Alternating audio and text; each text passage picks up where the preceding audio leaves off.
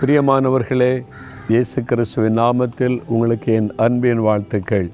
அழகான ஒரு பெரிய கழுகை பார்க்குறீங்கள அப்படியே செட்டைகள் அடித்து எழும்புற மாதிரி. இது எங்கே இருக்கு நீ பார்க்குறீங்களா? நம்ம தேவனுடைய கூடாரத்தில் தான். டேப்னக்கிள் ஆஃப் காட் இந்த எல்லையில் தான்.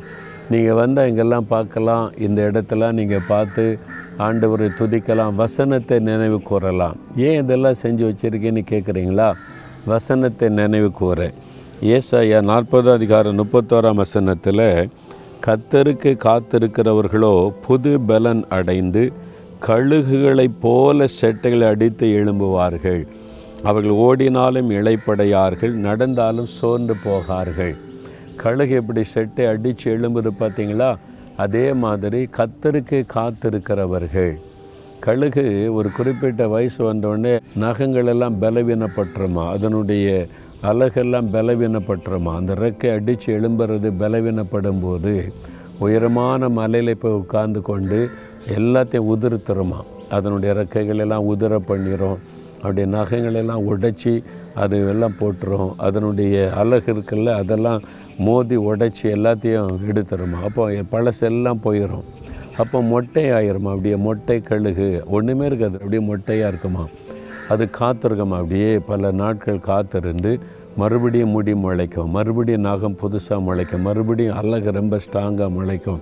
அப்போ எல்லாமே புதுசாகிரும் இளமையாக அந்த கழுகு செட்டைகள் அடித்து எழும்பி வருமா?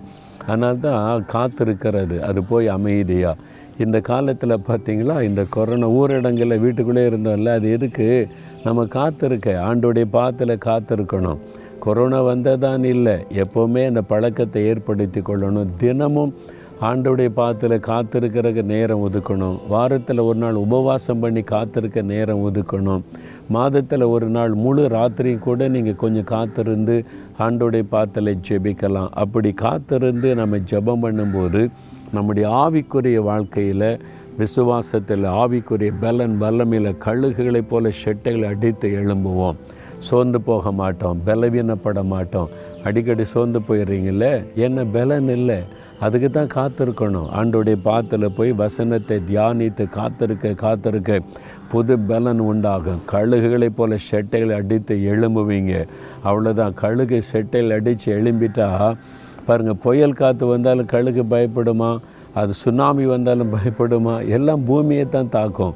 அது உயரமான இடத்துல போகிறதுனால புயல் வர்றதுக்கு மேலே போயிடுமா புயல் கீழே கடந்து போயிடும் நம்ம ஆவிக்குறி வாழ்க்கையில் பலன் அடைஞ்சு மேலே எழும்பிட்டோன்னு வைங்க. புயல் வந்தாலும் சுனாமி வந்தாலும் கொள்ள நோய் வந்தாலும் எந்த ஆபத்து உலகத்தை தாக்கினாலும் நம்மளை பாதிக்காது. ஆண்டவர் நம்ம அப்படியே மேலே அப்படியே பறக்க வைத்து பாதுகாத்த நடத்துவார். அந்த பலன் நமக்கு வேணும். அப்போ கத்தருக்கு காத்திருந்து கழுகளைப் போல ஷெட்டைகளை அடித்து எழும்பணும். அப்படி ஒப்பு கொடுத்து ஜெபிக்கிறீங்களா தகப்பனே?